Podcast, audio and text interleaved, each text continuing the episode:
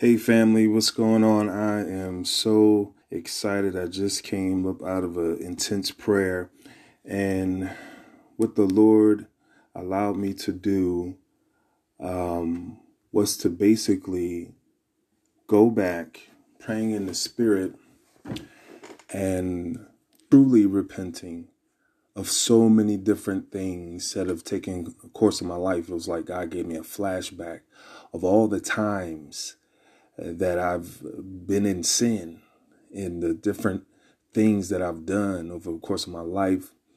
Um, you know, from keeping it real sexual encounters, um, bad things that I've done, just stuff that I shouldn't have done, and just truly repenting. He said, godly sorrow brings about true repentance.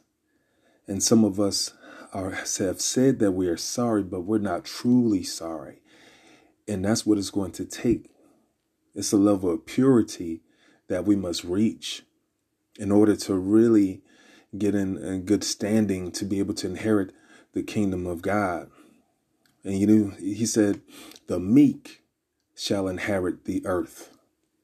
Right? So even though the wicked have been running the show, okay, if you're if you're looking in the natural realm, if you're not seeing in the spirit, if you're not familiar with Jeremiah 30, and where the word talks about how he's going to restore Babylon. Okay, he's going to re- restore, excuse me, he's going to destroy Babylon, excuse me, Lord. He's going to destroy Babylon and he's going to restore his people, Israel, Jacob, Judah. Okay, so God is definitely a, not a man that he shall lie, nor the son of man that he should repent. Hath he not said it? Okay, so if he said it, then it is our job now to be in position, humbling ourselves. I believe God is going to cover so many of us with his angel. Like he's like the word says, he's going to send out his angel and he's going to have us marked. Okay, it's not going to be a physical mark on your head, but God knows. Okay? He's going to pass over just like he passed over those who put the blood on the door.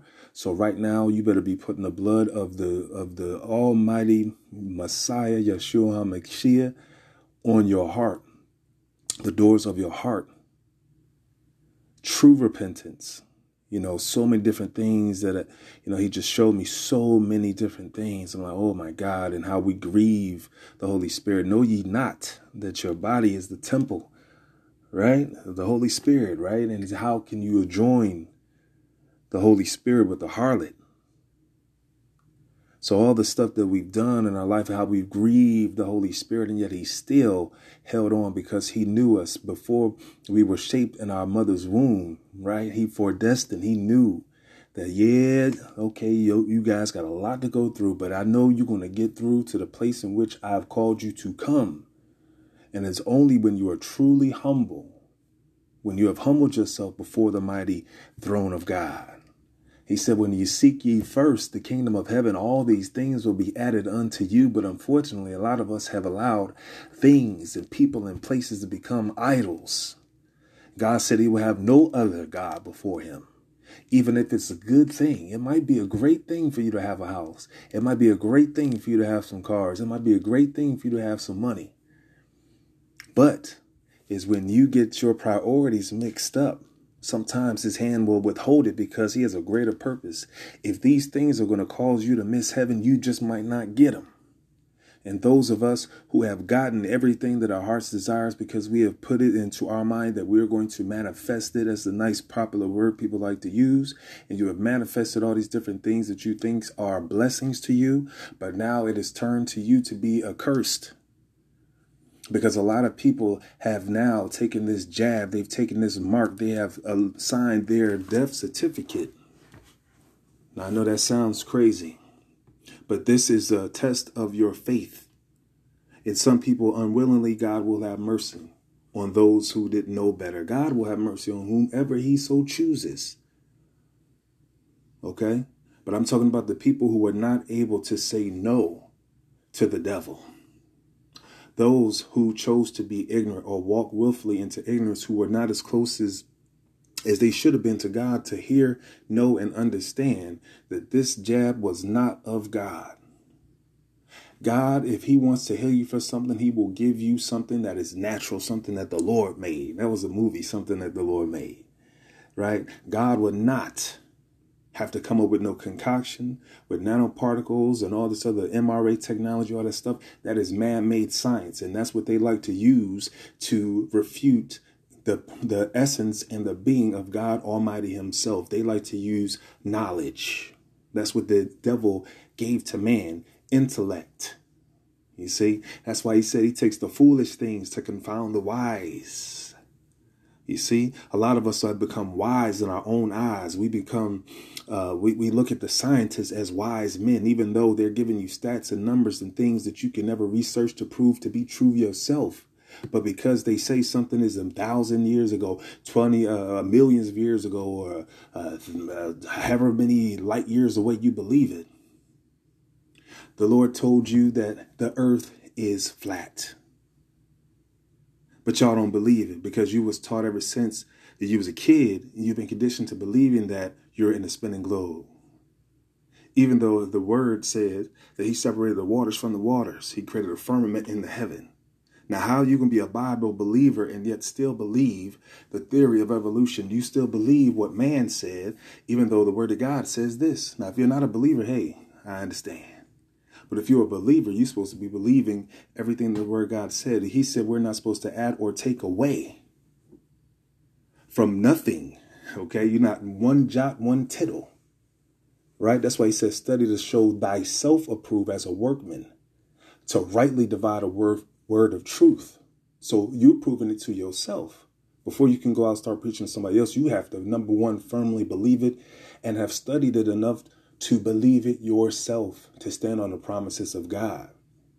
And I was praying, I said, God, if you don't do nothing else, but if you just save and my children, make sure that my children are saved and that they also in, are able to walk into the blessing of the eternal life. Okay, this this world and this systems, it's going to pass away. Number one, we was in bondage because we was disobedient. And unfortunately, so many of us are still disobedient to this day. But I pray that whoever hears this message, that you would understand that it is time for godly sorrow that brings about repentance and understand that we have hurt the heart of God with our disobedience, with our love for everything else except of Him. Okay, this is the time and the season, and we should not be um, terrified or have fear because he's going to cover us. And however it go, whether he save or forbear. And what does the Hebrew says? You know, the Hebrew boys say when they went in the fire? Okay? You know what I mean? Because we're willing to walk in the fire. Just like they was willing to go through the fire, and guess who was there? The Son of Man was there. Yahshua HaMashiach was there. So that's the thing. Like we're scared. We become so so comfortable here in Babylon, just like some of the Israelites were comfortable in Egypt. So when God took them out, and now they have to, He was allowing them to go by the pillar of uh, the cloud, the pillar of day. I think it was a cloud, cloud, cloud by day, pillar of fire by night, whatever it was. I'm not sure, but whatever it was, He was still leading them. Okay, He was leading them somewhere. God is leading us somewhere. God is leading us somewhere. He's leading us out of bondage into freedom. So if you want to be free, this is your opportunity. I had to make it rhyme, but you know, this is serious. Like that we have to trust God.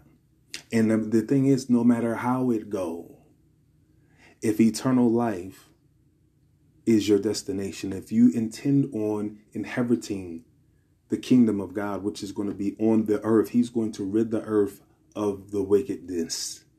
You do not want to die and suffer with those people who have been wicked, who have been ruling for so long, right? They have had every advantage in life that some of us have never had. Okay? So why would you want to partake in something that's been reserved for the devil and his people? Because they think they're going to build these, all this technology and do all this type of stuff.